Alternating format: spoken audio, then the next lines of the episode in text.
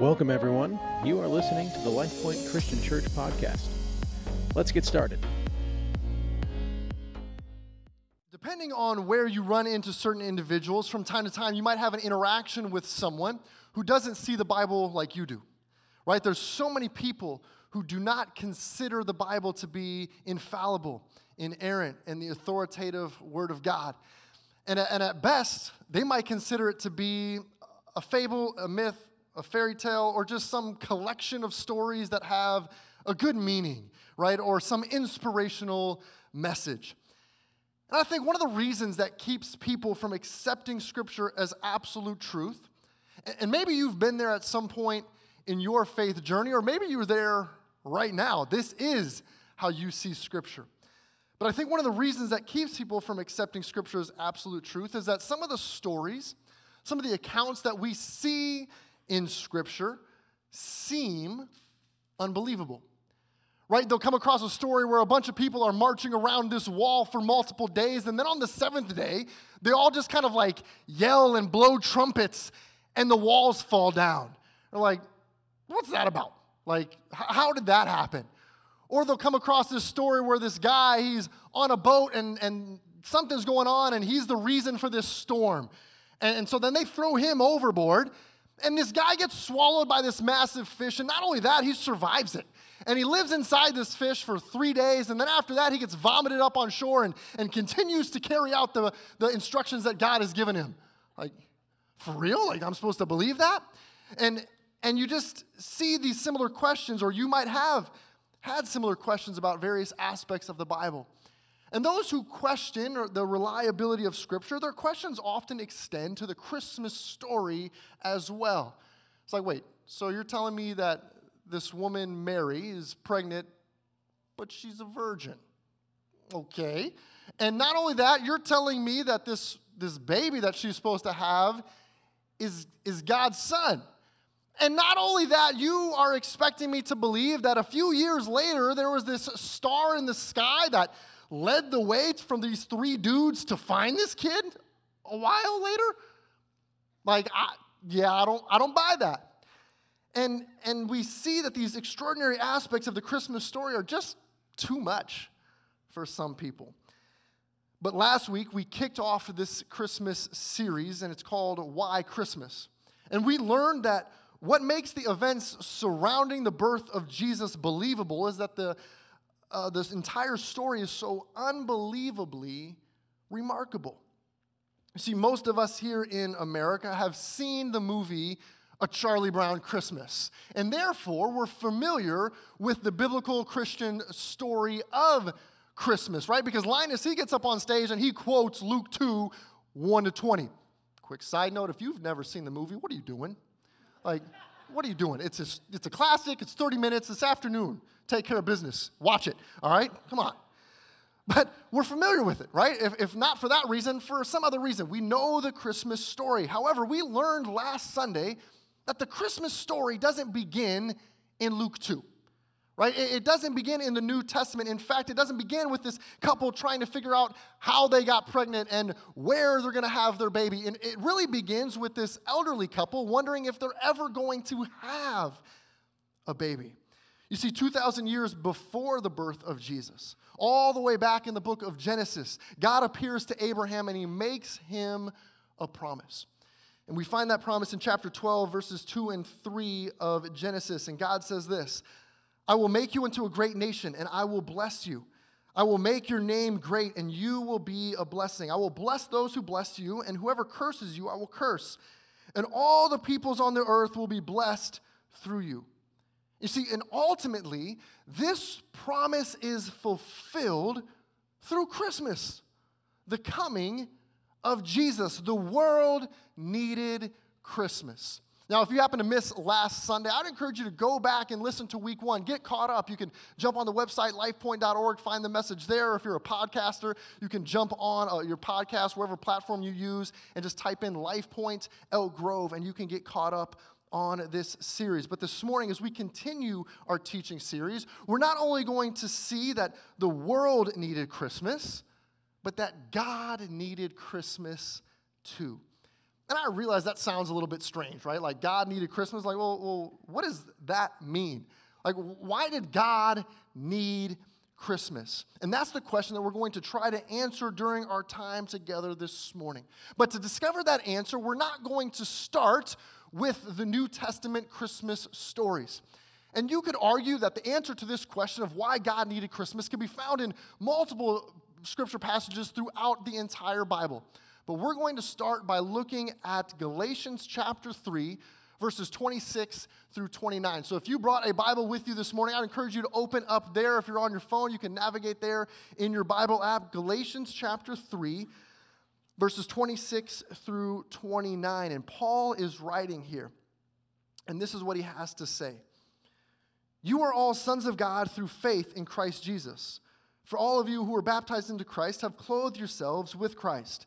There is neither Jew nor Greek, slave nor free, male nor female, for you are all one in Christ Jesus. If you belong to Christ, then you are Abraham's seed and heirs according to the promise. Now, these are the final three verses of this particular chapter. However, they essentially provide this snapshot of all that God desired to bring about since the very beginning. It's this culmination of everything that took place in the Old Testament. It's all leading up to this, it's all pointing to this being a relationship with Jesus by faith that allows everyone to become a son or a child of God. Cultural and societal and gender distinctions no longer matter when it comes to having a relationship with Jesus. Those who have put their faith and trust in him are in line to receive the blessing that God promised to Abraham all the way back in Genesis chapter 12. And Paul makes this abundantly clear earlier in chapter 3 when you see verse 14. This is what Paul writes He, Jesus, redeemed us in order that the blessing given to Abraham might come to the Gentiles, non Jews, through Christ Jesus so that by faith we might receive the promise of the Spirit. To say it another way or to summarize, these verses reveal God's ultimate plan, his desire for all of us to have this restored relationship with us, his people, to adopt us into his family as his children. But while this is the vision that's presented to us, and again, we see this throughout Scripture, it's not just here in Galatians chapter 3, we see that, that this is God's desire for us uh, through all of the Bible. But one question that is, is left unanswered is how? All right, like, okay, if this is the vision that God has for us in Galatians chapter 3, He wants this restored relationship with us. He wants to adopt us into His family so that we can become His children.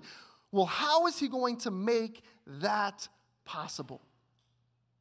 And we find the answer to that question in the very next chapter, in the first few verses. Galatians chapter 4, verses 1 through 7. Allow me to read these verses for us. Paul writes, What I am saying is that as long as the heir is a child, he is no different from a slave, although he owns the whole estate. He is subject to guardians and trustees until the time set by his father. So also, when we were children, we were in slavery under the basic principles of the world. But when the time had fully come, God sent his son, born of a woman, born under the law, to redeem those under the law, that we might receive the full rights of sons. Because you are sons, God sent the Spirit of his Son into our hearts, the Spirit who calls out, Abba, Father. So you are no longer a slave, but a son. And since you are a son, God has also made you an heir. See, here Paul is using this illustration.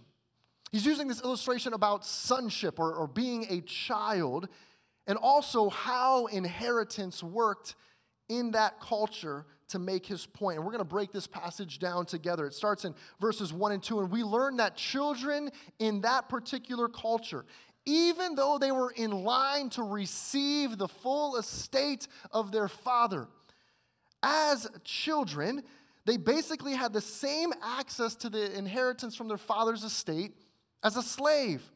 Until this appointed time set by their father, the child was unable to lay claim to the inheritance. In verse 3, Paul begins to set up the point he's trying to make by drawing this parallel between children in that culture and the period of time when the Jews were under the authority of the Old Testament law. And according to Paul, during this period of time when the Jews were under the authority of the law, the Jews were like children, waiting to receive their full inheritance. You see, the, the laws, the, the governing authorities, if you will, that God instituted, they couldn't fully bring about their rights as children of God. And Paul goes on to say that during this period of the Old Testament law, the Israelites were enslaved to the basic principles of the world. And it can be somewhat difficult to understand what Paul means or what he's talking about here, but one commentator suggests that he's looking back to the previous chapter, Galatians chapter 3, verses 15 to 25, where he highlights the shortcomings of the Old Testament law, which are its sin revealing purpose the law and its temporal limitations. It wasn't meant for all eternity, but just for a set period of time. Its inferior status because of its need for mediation. There was a need uh, for a mediator, someone to go between God and his people. It was uh, insufficient because of its inability to bring life and its imprisoning functions. And so, for as long or as long as the Israelites remain as children remain under the authority of the Old Testament law, they will be subject to these negative features of the law. But then something significant happens in verse 4. And Paul begins by writing, But when the time had fully come, when the time had fully come, you see, just like children in this culture had to wait for the appointed time set by their father to receive their full inheritance. Now, this appointed time for the Jews to receive their full inheritance has arrived.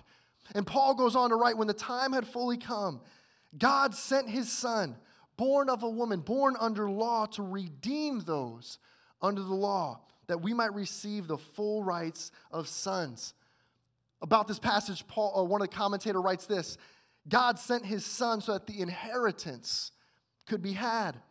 God sent his son, and this son lived under the law, though not under sin, so that he could absorb the curse of the law, exhaust the fumes of God's wrath, and redeem those under the law.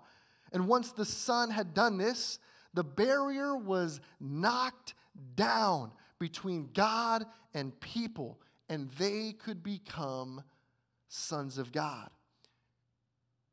Paul also talks a little bit about this in Romans chapter 8, verses 1 through 4, and we won't read it right now, but this brings us back to the question well, why did God send Jesus? Or, in other words, why did God need Christmas? You see, God needed Christmas in order to accomplish what the law was incapable of doing. He needed Christmas to do what the Old Testament sacrificial system was incapable of doing, satisfying, fully satisfying God's wrath and need for justice. God needed Christmas because sending Jesus to earth would eventually pave the way for reconciliation, a restored relationship between God and his people. And everything Paul talks about in Galatians chapter 3, 26 through 29, about that we can be adopted as his children and that we're heirs of the promise, none of that is possible without Christmas. None of that is possible unless God sends Jesus to earth. Now, if that weren't enough, God used Christmas to accomplish even more. You see, when the time had fully come, that time that Paul references in Galatians 4 4, God was ready to do something personal for you, for me, and for all mankind. See, He wanted a relationship with us. He wanted to make the way for us to become his children, to be adopted into his family. He was ready to move individual people into a personal relationship with himself. But in order to accomplish something so personal, God knew that he would, it would require him to act relationally. In order to do something personally, he knew that he was going to have to act relationally. He knew he would have to come to us. But we know the story doesn't end with Jesus simply being sent to earth.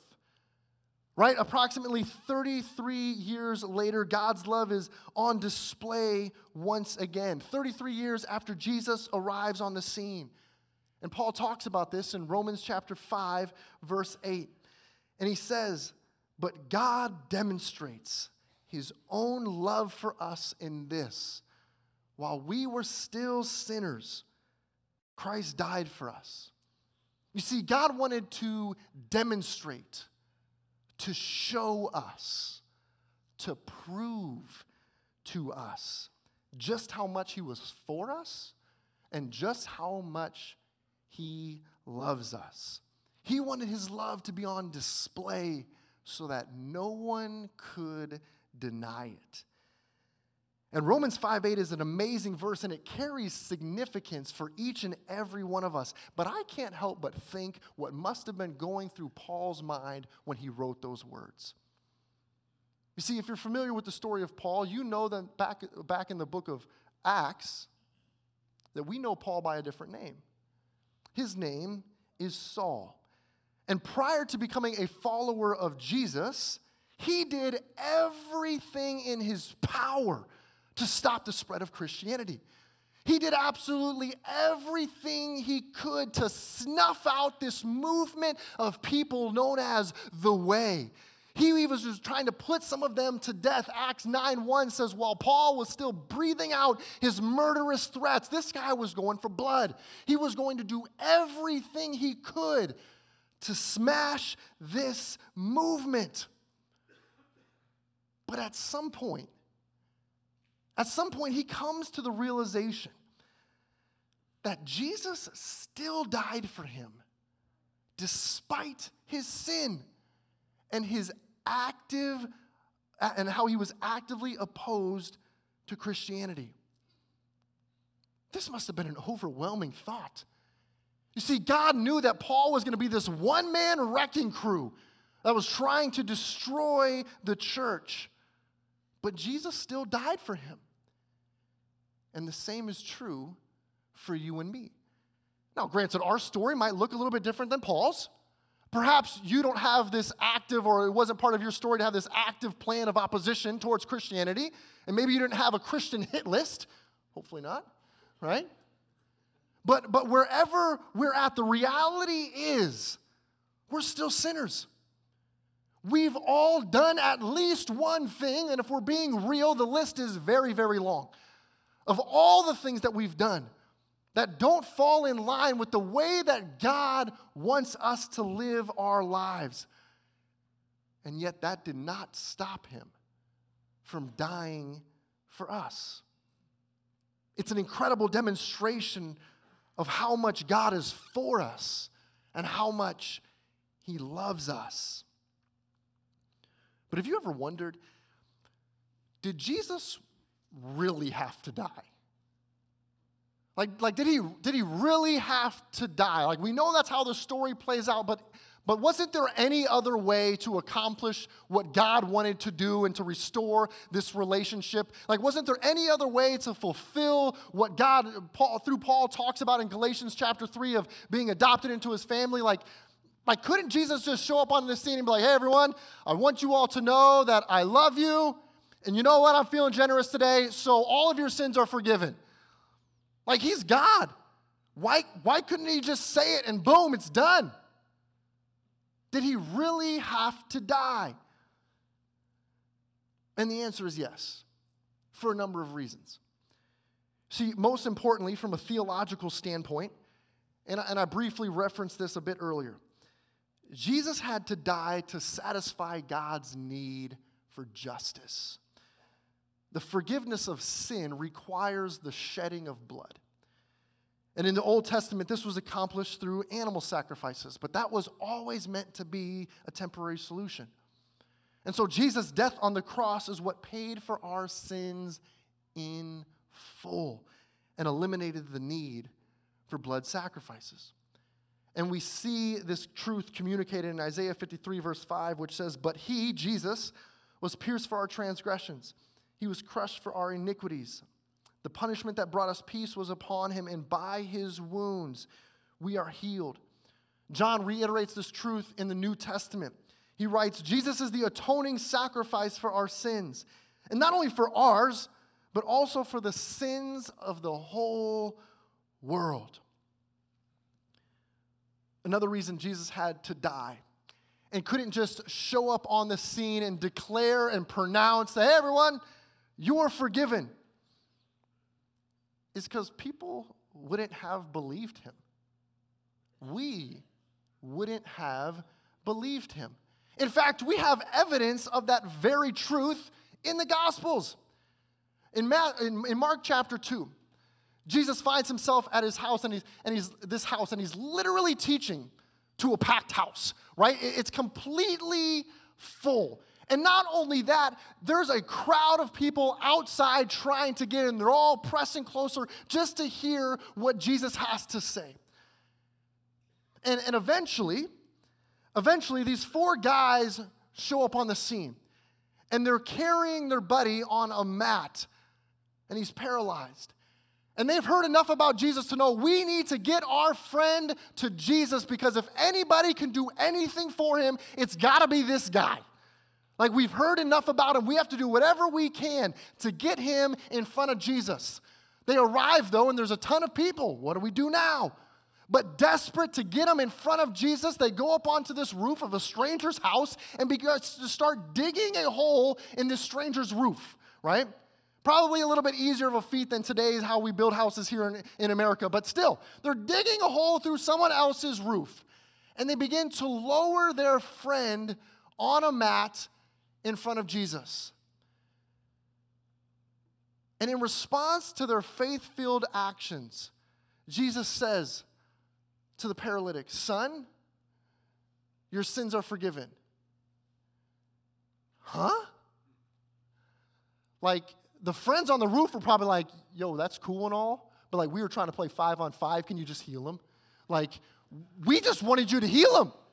Like, what do you mean you're forgiving his sins? Like, we just want our buddy to be able to play. We just want to go hang out. Like, what do you mean his sins are forgiven? What are we doing here, Jesus? Just kind of wanted him to be able to walk. We're tired of carrying him. But Jesus, what he says, man, that, that ticked off the religious rulers who were in the room. These guys start freaking out because, hold on, hold on, this guy's not supposed to have the authority to forgive sins. That's a God thing. Like, only God can forgive sins. So, like, who is this dude just showing up saying, hey, your sins are forgiven? Like, on whom's authority? Like, right? Who, who are you, man, just to be forgiving people of their sins? And Jesus knows their objections in their heart of hearts, and so he responds by saying, Which is easier? To say to the paralytic, Your sins are forgiven, or to say, Get up, take your mat, and walk? Now, Jesus meant for this to be a rhetorical question. But what is the answer? I mean, it's, it's so much easier to tell someone, hey, your sins are forgiven. Why? Because that doesn't require any tangible proof. Like, you can't see if anything actually happened. Like, did he actually forgive the guy's sins? Like, I don't know. It's like when my kids tell me their tummy hurts. I'm like, uh, okay, throw up and prove it. You know, like, I, I don't know. Like, Dad, my head hurts. Well, like, let, let me come over here. I'll smack you upside, and then I'll know for sure. You know, I, I don't know. Like, I don't know. And so the same is true here. Like, if he just says, hey, your sins are forgiven, like, all right, prove it. We don't know. So it's so much more difficult to say, hey, get up and walk, because everybody's going to see that. What if it doesn't happen? And so Jesus goes on to say, but that you may know that the Son of Man has authority on earth to forgive sins, he said to the paralytic, I tell you, get up, take your mat, go home. And so he got up took his mat and walked out in full view of them all. And, and this amazed everyone, and they praised God, saying, We have never seen anything like this. We have never seen anything like this. You see, eventually they all believed that Jesus could forgive sins, but they had to see it first. They had to see it first. They weren't just going to take Jesus at his word, Mm-mm. they had to see it first. And we're the same. We wouldn't have believed him if he just told us. Another reason that Jesus had to die is because actions speak louder than words. You see, it's one thing to say something, but it's another thing to back it up with action. And this is certainly true when it comes to our faith, isn't it? James chapter 2 verses 14 to 17 says, "What good is it, my brothers, if a man claims to have faith but has no deeds? Can such faith save him? Suppose a brother or sister is without clothes and daily food. If one of you says to him, "Go, I wish you well, keep warm and well fed," but does nothing about his physical needs, what good is it? In the same way, faith by itself, if it is not accompanied by action, is dead. It's one thing for all of us to sit here and say, I have faith. But genuine faith is one that you can see. It doesn't save us, actions don't save us, but is the evidence of faith. See, God wants us to understand how much He loves us. And it's one thing to say, I love you, but it hits on a whole different level when you can show it. And what's the best way to demonstrate or to communicate or to show or to prove that you love someone? Through sacrifice. John chapter 15, 13 says, Greater love has no one than this, that he lay down his life for his friends. And that's exactly what God did for us. He made the ultimate sacrifice, this, this demonstration of his love for us. For God so loved the world. How do we know? Because he gave. Because he gave. He made the ultimate sacrifice. He sacrificed everything for you and for me. So at this point, we have to ask ourselves so what? What does this have to do with my life right now? I recognize that some of you are here this morning, or maybe you're watching online, and, and you don't yet have a relationship with Jesus. You're not yet a Christian, and maybe you're checking it out, or you're, exploring the things of faith. Who is Jesus, and what is Christianity all about? frankly, maybe you just got bribed here. You know, like you were trying to be nice, it's Christmas. At least we got food today, right, outside the lobby, so hit that up. but whatever the case, right, this morning has hopefully helped to reveal to you that, that God does love you. He does love you. And maybe you weren't convinced of that before, but now you know. Or maybe this is the first time you've ever been told that God loves you. See, if that's where you're at this morning, let me tell you the best way to respond by taking you back to the verse that I just started to read, John 3:16. It says, "For God so loved the world, put your name in there. For God so loved you that he gave his one and only son that whoever believes in him shall not perish but have eternal life. God made this incredible sacrifice for you because He loves you and He wants to have a relationship with you. He wants you to put your faith in Jesus so that you can receive this gift of eternal life. But the only way you can receive this gift is to have a relationship with God, and that happens through a relationship with Jesus because the Bible says Jesus is the way, the truth, and the life, and no one comes to the Father except through Him. You can't be good enough. No other religion will help get you there. It's Jesus or bust. You want to talk about intolerant? Yeah, Jesus is intolerant. One way. One way. That's it. Put your faith and trust in Jesus. So if you've begun to understand how much God loves you, and if you're ready to give Him your life, I want to lead you in a simple prayer. And it's not the exact words that I say, but this is more so a prayer that you can genuinely mean in your heart, allowing you to express your faith in Jesus. So I'm going to pray, and right from where you are, you can simply repeat these words after me. Say something like this. Let's pray. God, I know that you want to have a relationship with me, that you love me. God, I want to have a relationship with you too. But I know that my sin has gotten in the way. Thank you for sending Jesus, who died in my place and who rose again to be my Savior.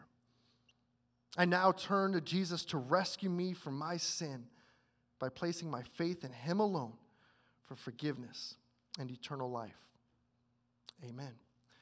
And if you prayed that prayer for the very first time, and you've been adopted by God, you're part of His family. You are a child of God. And, and we simply want to celebrate that decision with you. And you can simply let us know by texting the word connecting to 94000. And then after you hit that link, you're going to see a button that says, I accepted Christ today. We'd be able to love to follow up with you and, and help you grow in your new faith. Now, I know many of you sitting in this room, you've already put your faith and trust in Jesus. And so you might be wondering, well, well what about me? How does this affect my life today?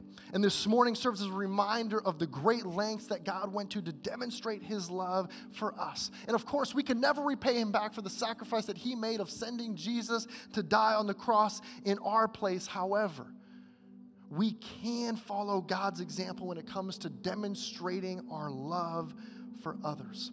And as Christians, this begins with loving one another. In John chapter 13, verses 34 and 35, Jesus says, A new command I give you love one another. As I have loved you, so you must also love one another. By this, all men will know that you are my disciples if you love one another. Now, this is significant, right? This is significant because the primary way by which the world will know that we're followers of Jesus is by how we treat other Christians our brothers and sisters in Christ. That's the primary way. You see, God knew, or have you guys ever stopped to think about why we sometimes refer to Christians as, as our brothers and sisters? Feels a little churchy sometimes, right? But the reason we do that is because once we put our faith and trust in Jesus, we've been adopted by God into his family. We become his children, which means we're all siblings. And one thing we know about families is that they're a little dysfunctional, right? The holidays are our yearly reminder of that. And, and so you have God who knew exactly what he was doing by emphasizing the importance of us loving one another in the family of God and how that would serve as evidence to a watching world that we do things differently. He knew that our, if our relationship with Jesus didn't make a difference in the way we treat one another, then there would be no hope for anyone on the outside looking in to have any interest whatsoever of joining another dysfunctional family, right? No one's like, yeah, sign me up for more of that, please. No one's doing that. And so, what do we have to do? We have to love one another well. And so, how are you doing when it comes to loving your brothers and sisters in Christ? Are we loving each other well? Are you caring for needs when you're made aware of them? Are you coming alongside those who are hurting to encourage them and lift them up? This is how we demonstrate our love for one another. But what about when our brothers and sisters in Christ annoy us a little bit, right? Not that that would ever happen here. But what happens then? Like, what, what happens when we disagree about something? When we're in conflict with one another? Are we going to love well and go to that person directly and talk through it, or are we just going to run our mouths behind their back? Leave church, go grab lunch, and just talk about people. What are we going to do? Are, are we going to extend grace and forgiveness and give people the benefit of the doubt? You see, our desire is to be a church that loves one another well. And of course, we're going to have our fair share of dysfunction because we're family, right? But how we respond in those situations will be what makes a difference to a watching world. We not only need to demonstrate our love for one another, but we also need to demonstrate our love for those who don't yet have a relationship with Jesus. In Mark 12, 31, he says, Love your neighbor as yourself. And so, how are you doing when it comes to loving those who don't have a relationship with Jesus, who aren't yet Christians? Recently, we've been talking a lot about being intentional introducers, being intentional about building relationships with those who don't yet have a relationship with Jesus in the hopes that we might be able to introduce them to Jesus. And as intentional introducers, we've been encouraging you to do three things lift up, link with, and love on. We want you to lift up people in prayer, those who don't yet have a relationship with Jesus, those who aren't yet Christians, and be praying for them. And you can be praying along with us. We have a daily prayer calendar that you can follow along and pray with us. For those who are lost, you can go to lifepoint.org slash 31 days, or you can pick up an info, the calendar at the info wall outside. You can pray along with us. But we've also been encouraging you to link with. Take what you're already doing, what's already on your calendar, what you already have planned, and invite someone who doesn't know Jesus to come along with you and begin to intentionally build relationships with them. And then finally, what we've been talking about today, we've encouraged you to love on.